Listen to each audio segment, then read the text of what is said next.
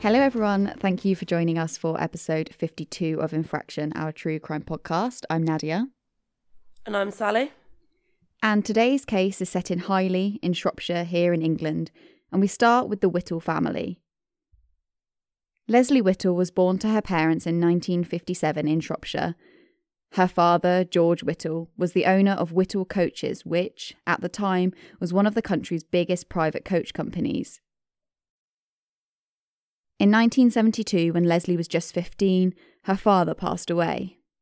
In his will, he left Leslie the handsome sum of £82,500, which, according to an inflation calculator that I sourced on Google, is roughly today's equivalent of £1.1 million.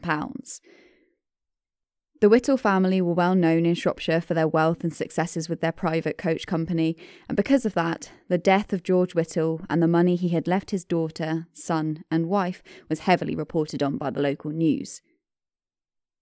A few years after George Whittle's passing, on the 14th of January 1975, Dorothy Whittle went to her 17 year old daughter's room to wake her up because she hadn't come downstairs for breakfast. Dorothy knocked on Leslie's door, but there was no answer from her daughter, and so she walked in. To her surprise, she found that Leslie's bed was empty. Dorothy felt a bit panicked by this and quickly went downstairs to see if she had been in the lounge and that she'd just missed her. In the lounge, she came across three notes that had been placed on top of a box of chocolates. The notes had been punched out of a roll of Dymo tape, and they read No, please. £50,000 ransom to be ready to deliver. Wait for telephone call at Swan Shopping Centre telephone box 6pm to 1pm.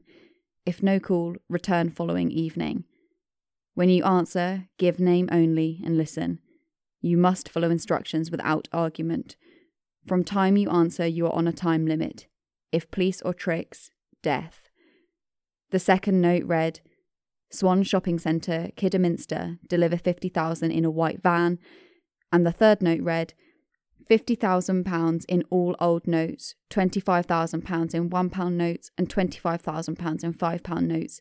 There will be no exchange. Only after £50,000 has been cleared will victim be released.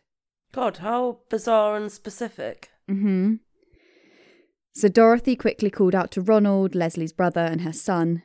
Now, being the man of the family, Ronald made the executive decision to call the police despite what the notes had warned. The police instructed Ronald to take the ransom money as directed, and they said that they'd hang back and would be on the lookout for the kidnapper. Unfortunately, this plan was thwarted by a local reporter who got a hold of the story and sold it to a local radio station. This radio station, with no regard for Leslie's safety, reported the entire thing. They explained how Leslie had been kidnapped, how the police had been called, and how the decision had been made to pay the ransom. Is that not quite suspicious that a local reporter randomly gets hold of this? Like, obviously, I don't know, maybe someone in the police has like spilled, but actually, I find it quite unlikely that something so serious, uh, like a reporter in a bloody village, would just happen to stumble across. Do you know what I mean? Yeah, I do know what you mean, but I think you've got to consider it more like because they're almost like the equivalent of like a local celebrity in that area. Like they're so well known, it's such a prestigious family. Um, and I think probably, I I think probably that someone in the police pr- did leak it to the press. Um, for a bit of backhanded money or something like that. But I mean, later on, as we like go on to see, the police get really, really shafted for how they handle this investigation. So I don't think it's unlikely that the police were kind of involved in this. Right. Okay. So this release to the media forced the police and Ronald Whittle to change their tactics. They decided to not send in Ronald Whittle for fear that the perpetrator had heard the news report and thought that he had been set up. A police officer did sit outside the phone box referenced in the ransom notes, however, and it did ring shortly after midnight. But because the police had changed their minds on letting Ronald Whittle go to the phone box, nobody was there to answer the call. What? That seems insane. Hmm I'd assumed that a police officer would answer instead. Presumably, they thought that maybe the perpetrator was like watching the phone box or something like that, and it would have been too obvious. Again, because Ronald Whittle was very well known and, you know, he'd been in the newspaper and things like that, like his whole family had, uh, people would have, or the perpetrator would have or might have known that it wasn't him at the phone box. Just seems bizarre though that they just there was no attempt made to communicate. Like the moment you see the phone still actually rings, just seems odd. Then that, yeah, I don't know. I can't see any logic. Oh no, no, I don't think there is either. No, I completely agree with you. I don't think there is any logic behind it at all. Um, so all of this kind of what I'm saying now does sound like it's happening incredibly fast, and that's because it was. This all happened on the first night that Leslie had been taken. So, on the second night of her abduction, Ronald Whittle received a phone call telling him to go to another specific rendezvous point. When he got there, he received another call telling him to go to another spot, and this kind of wild goose chase continued for half the night before Ronald realised that he was going around in circles. On the third night, Ronald heard his sister's voice for the first time since she'd been abducted. He received a phone call which had Leslie's voice on the other end telling him to go to a phone box in Kidsgrove. Ronald drove to the Bridgnorth police station, which was close to Kidsgrove, and there he was briefed by a Scotland Yard detective chief superintendent. He drove to Kidsgrove, followed by several unmarked police cars, but he got lost twice on the way.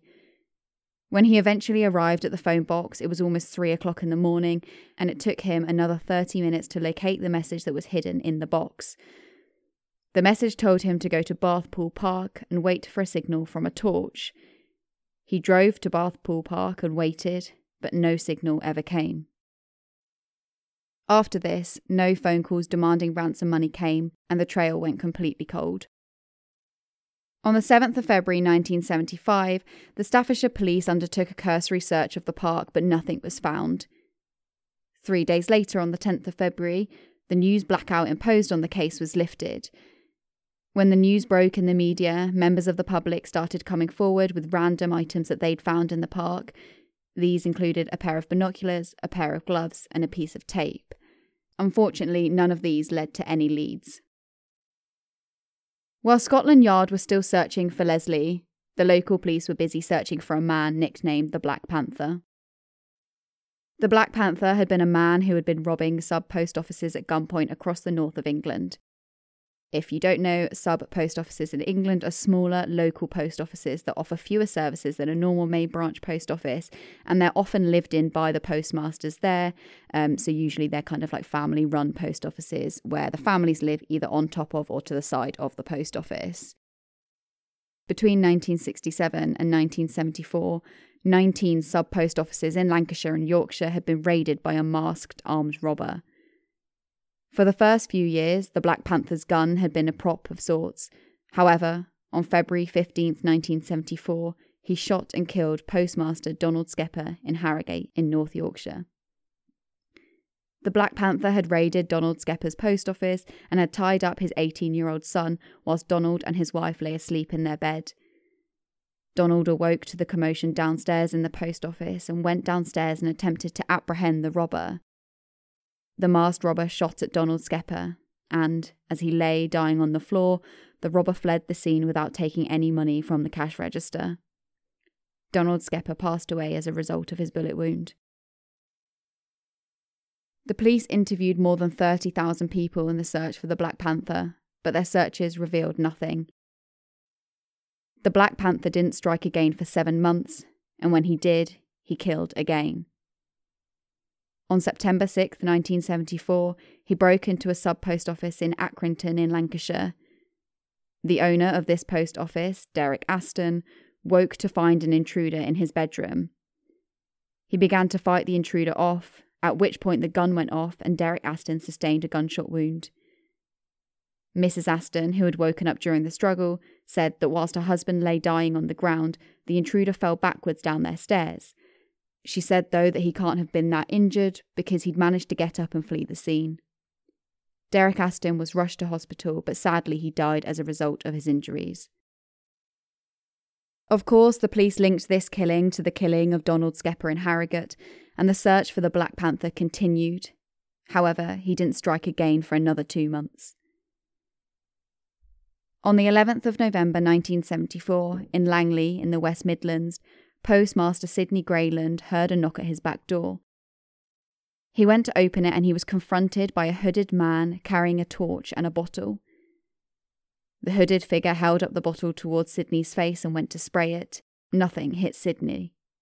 Instead, the hooded man leapt backwards, and it appeared that he had sprayed the contents of the bottle into his own face rather than Sidney's. Oh my god.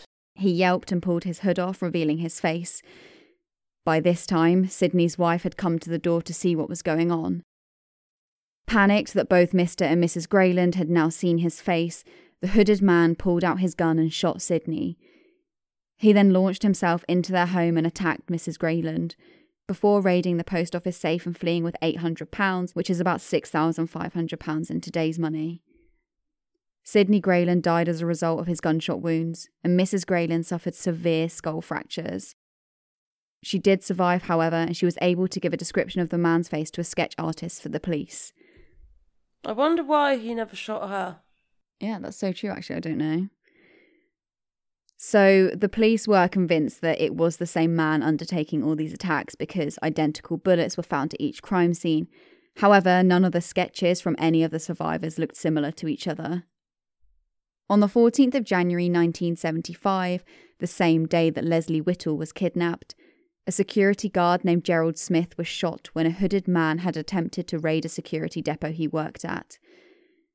Gerald Smith was taken to hospital and had surgery and months of rehabilitation to try and undo the damage that the shotgun bullet had done to his internal organs. The police failed to notice that a green car was left outside the security depot for eight days, but eight days after the shooting and eight days after Leslie had been kidnapped, the police searched the vehicle. Inside, they found a sleeping bag, a gun, a few torches, bullets, a Dymo tape, and a tape recorder that played Leslie Whittle's voice. What the police also discovered was that the gun and the bullets found in the car matched the weapon that the postmasters had been shot with. The police concluded that Leslie had been kidnapped by the man they were calling the Black Panther. This realization stopped the police investigation dead in its tracks and forced them to change their tactics. Until this point, they had been convinced that Leslie had been kidnapped by someone hoping to extort the family for their money. The police had not believed that the kidnapper would actually go through with his threat of murdering Leslie.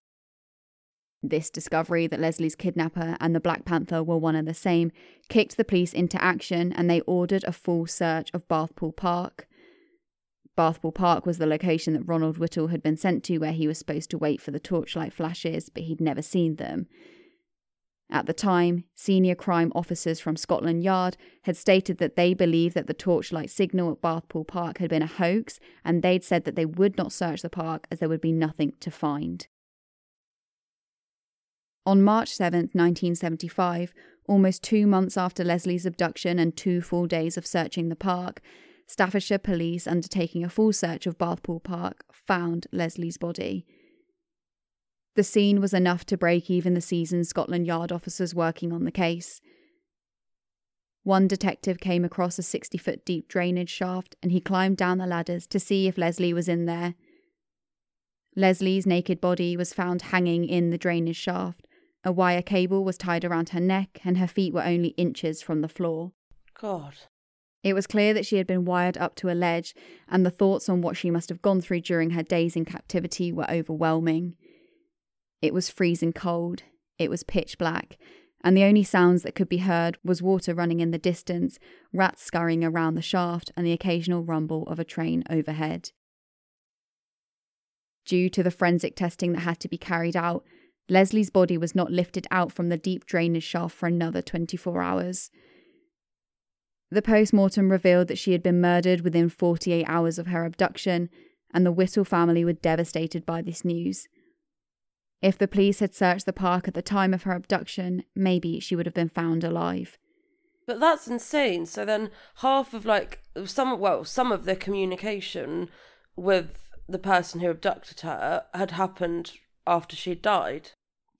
So it's interesting that you say that because I feel like the same, like on that 48 hours, to me, that makes it sound like when uh, Ronald Whittle was told to go to Bathpool Park, in my mind, I agree. I think that that means that at that point, Leslie would have already been dead, but that's not what kind of comes out at the trial. So I don't know if um, that kind of like 48 hours after abduction thing um, or comment from the uh, medical examiner is has been incorrectly reported or was incorrectly stated on, on their report. I really don't know, but everywhere everywhere that I researched said 48 hours. But as we kind of go on to see, I think it's probably more likely to be more like 72 hours or something like that because um, of why they think that she was killed. Um, it doesn't really fit into that timeline. So yeah, interesting that you raised that, but kind of going to go into it a little bit later. So Ronald Whittle truly believed that his sister might still be alive had the police searched the park, and he blamed the police fully and said it was unimaginable that there had been two police forces searching for the same man and that neither of them had found him yet.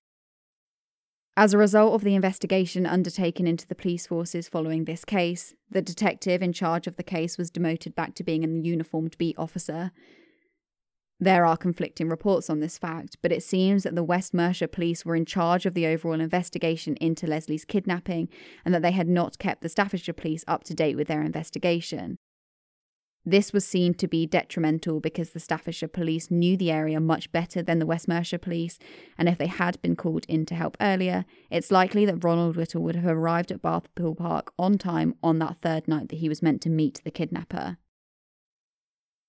The police continued to hunt for the Black Panther. They knew he was armed and dangerous, and by their calculations, he had killed four people by this point. The man remained at large for almost all of 1975, and he continued to rob post offices, although he didn't kill or physically hurt anyone else during those raids. It's interesting, isn't it? Because from what you told me about like him and the post offices, I'd originally kind of assumed that actually he didn't really want to kill people. When you mentioned that he never killed uh, the wife, but instead attacked her. I kind of thought, okay, well, actually, um, and I'm not defending him here, by the way, but I'm saying that it kind of sounded to me like maybe he felt like he couldn't have killed a female, etc. But then, from what you've said about Leslie's, like the way Leslie's body was found, actually, that's a much more morbid and cold blooded way to kind of kill someone, isn't it? And like keep her captive. Like you could keep a hostage captive in your house. Do you know what I mean? You don't doesn't need to be as as horrible as that. So it's interesting to see like yeah, the two different sides of this offender.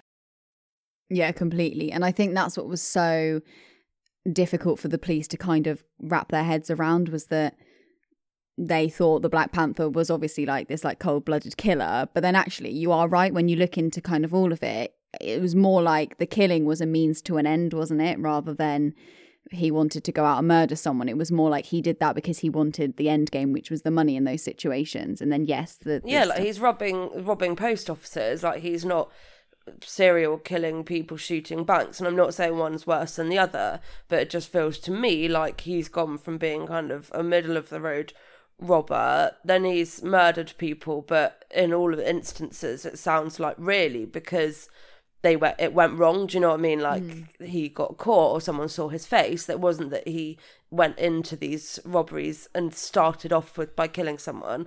But then yeah like you said it seems really shocking then for him to suddenly be you know ransom much larger sums of money and um a complete disregard for a young girl leslie's life. Mm.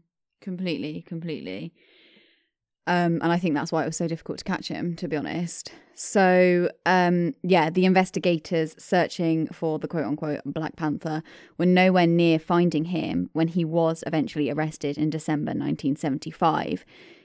So, he was arrested in Mansfield in Nottinghamshire by two uniformed officers who just happened to be passing by a post office when they noticed a hooded man attempting to break in.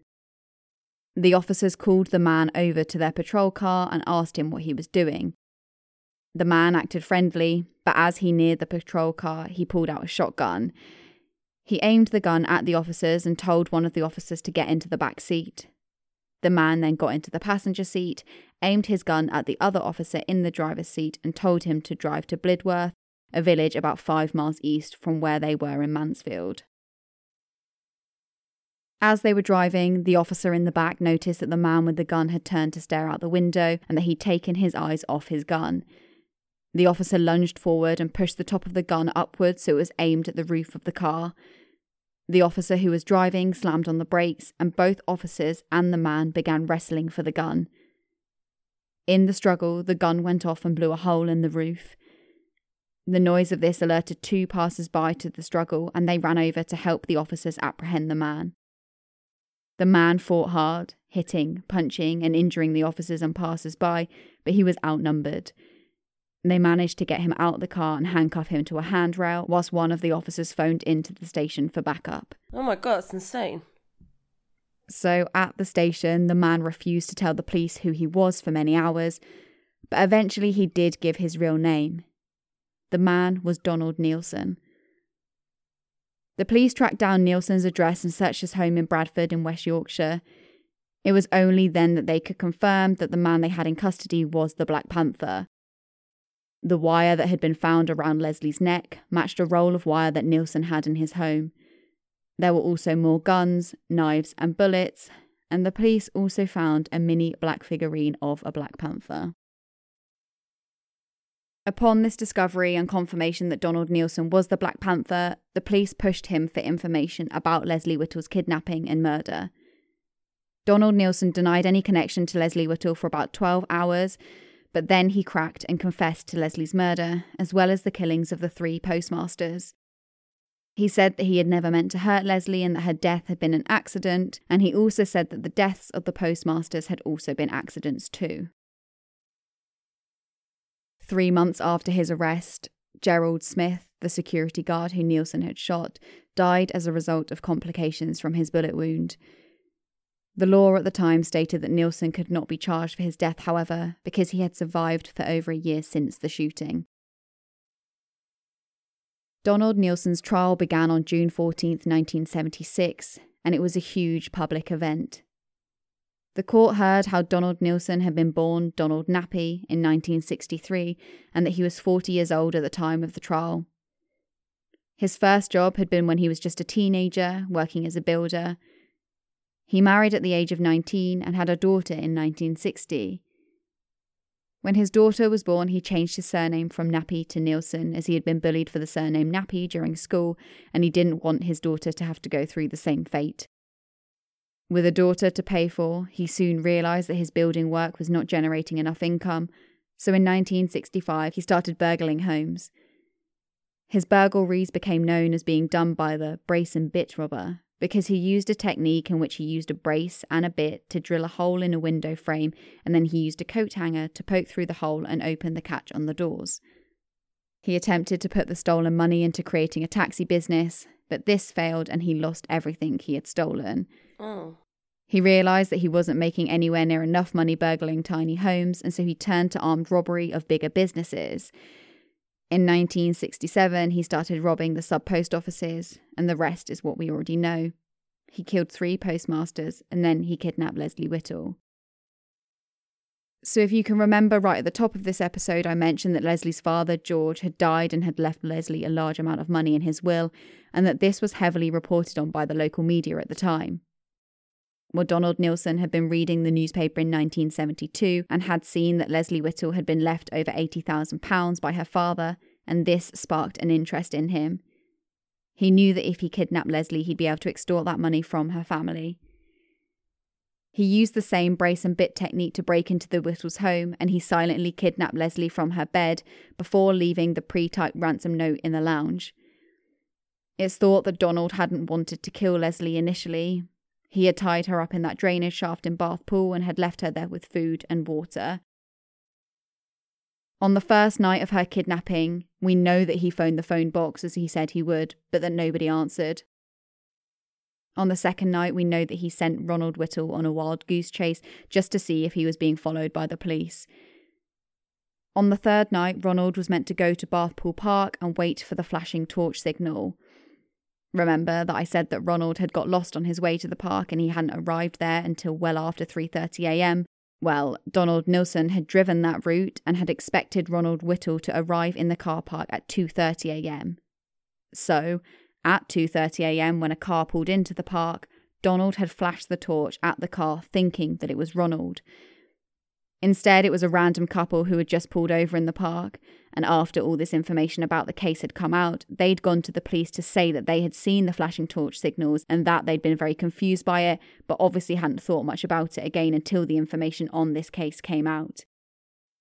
What they also said, however, was that shortly after the flashing of the torch happened, a police car pulled into the park. Once the police car pulled in, the torch signal stopped. The police have always strenuously denied that any officer was in the park at that time, but the couple were adamant that they had seen a police car. It could quite easily just have been a beat officer pulling into the car park for a rest or whatever, but either way, it seemed that this caused Donald Neilson to lose his control. He was convinced that he had been Ronald Whittle in the car and that he had been colluding with the police, and so, in a fit of rage, he went into the drainage shaft and pushed Leslie off the narrow ledge that he had her sitting on. This caused the wire that he had put round her neck to hold her just above the ground, and she died as a result of the hanging. God, that is so, so sad. It's just horrendous. And it's kind of a contentious point. I, I don't even know if it's worth mentioning, but I might as well. But from what I've read, there was a like police ban on anyone going to that car park um, because of they knew about this whole like meetup thing and um, they'd all been told like you can't drive anywhere near there like you're not allowed to even drive around the area unless it's like a police emergency that kind of thing. And so when this couple kind of said oh like a police car was there as well when this like torchlight was like flashing you know they went into full almost like defending mode and they said no we no one went there no one went there. But i mean it, it does sound like possibly the police did kind of muck up there and someone obviously did drive in there which then just caused this kind of like complete rage in Donald Neilson and I'm not blaming the police but obviously it is it is quite bad do you know what I mean like this might have had a very different outcome had that ban been adhered to yeah absolutely and yeah or him just be there on time or the first night had been handled differently. I mean, as with lots of these things, hindsight is probably incredibly valuable. But yeah, I agree. It's just so it sounds so close to having been such a very different ending that it kind of breaks your heart that the thought that yeah like maybe actually the police were kind of culpable in it in it going wrong. Yeah completely and kind of adding to that as well actually that is that's also kind of where the whole uh, i guess um criticism against the police came from was with regards to the whole two different police forces and that it was the West Mercia police kind of handling the whole setup and driving there and driving to the phone box and finding that clue that said, oh, you need to go to Bathpool Park. And actually, if the Staffordshire police had been involved in that, then they would have been able to give them the correct route. But as it happened, Ronald was just driving kind of blind. He kept getting lost, and that's why he arrived there so late again. So it's just, you know, it is so true. It's just awful, an awful set of events that seem to have just led to um, yeah, this happening, which of course I'm not blaming any of those individuals. It was solely Donald Neilson who who is to blame for this, but it is just so you are right. It just feels like it was so close to kind of being there on time and, and maybe possibly just delivering the money and, and getting Leslie back. Yeah, you do always like I always wonder though in like hostage and ransom situations, like how often it actually does go right. Do you know what I mean? Like what were the chances of Donald just walking away with the money completely scot free and there being no onward consequences. Do you know what I mean? Like, obviously, he's a criminal. He's not there thinking about like the chance of it going well. Like, he's made a career out of doing dangerous, stupid things. But do you know what I mean? Like, you just kind of think, really? Like, did you ever think that you would be able to just let her go and it all be fine? Like you say, like these were very notorious people in the area.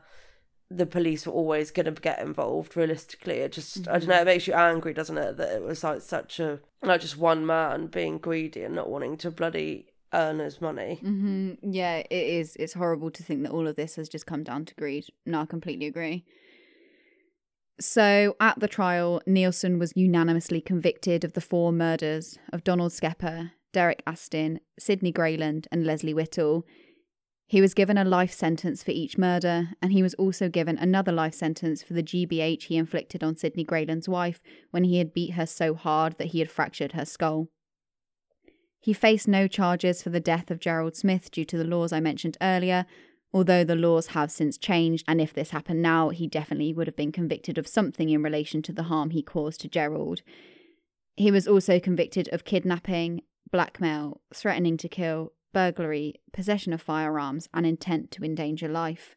Even though that like a year passed from um him attacking the security guard to him dying, why could he not be charged with like GBH for that one as well?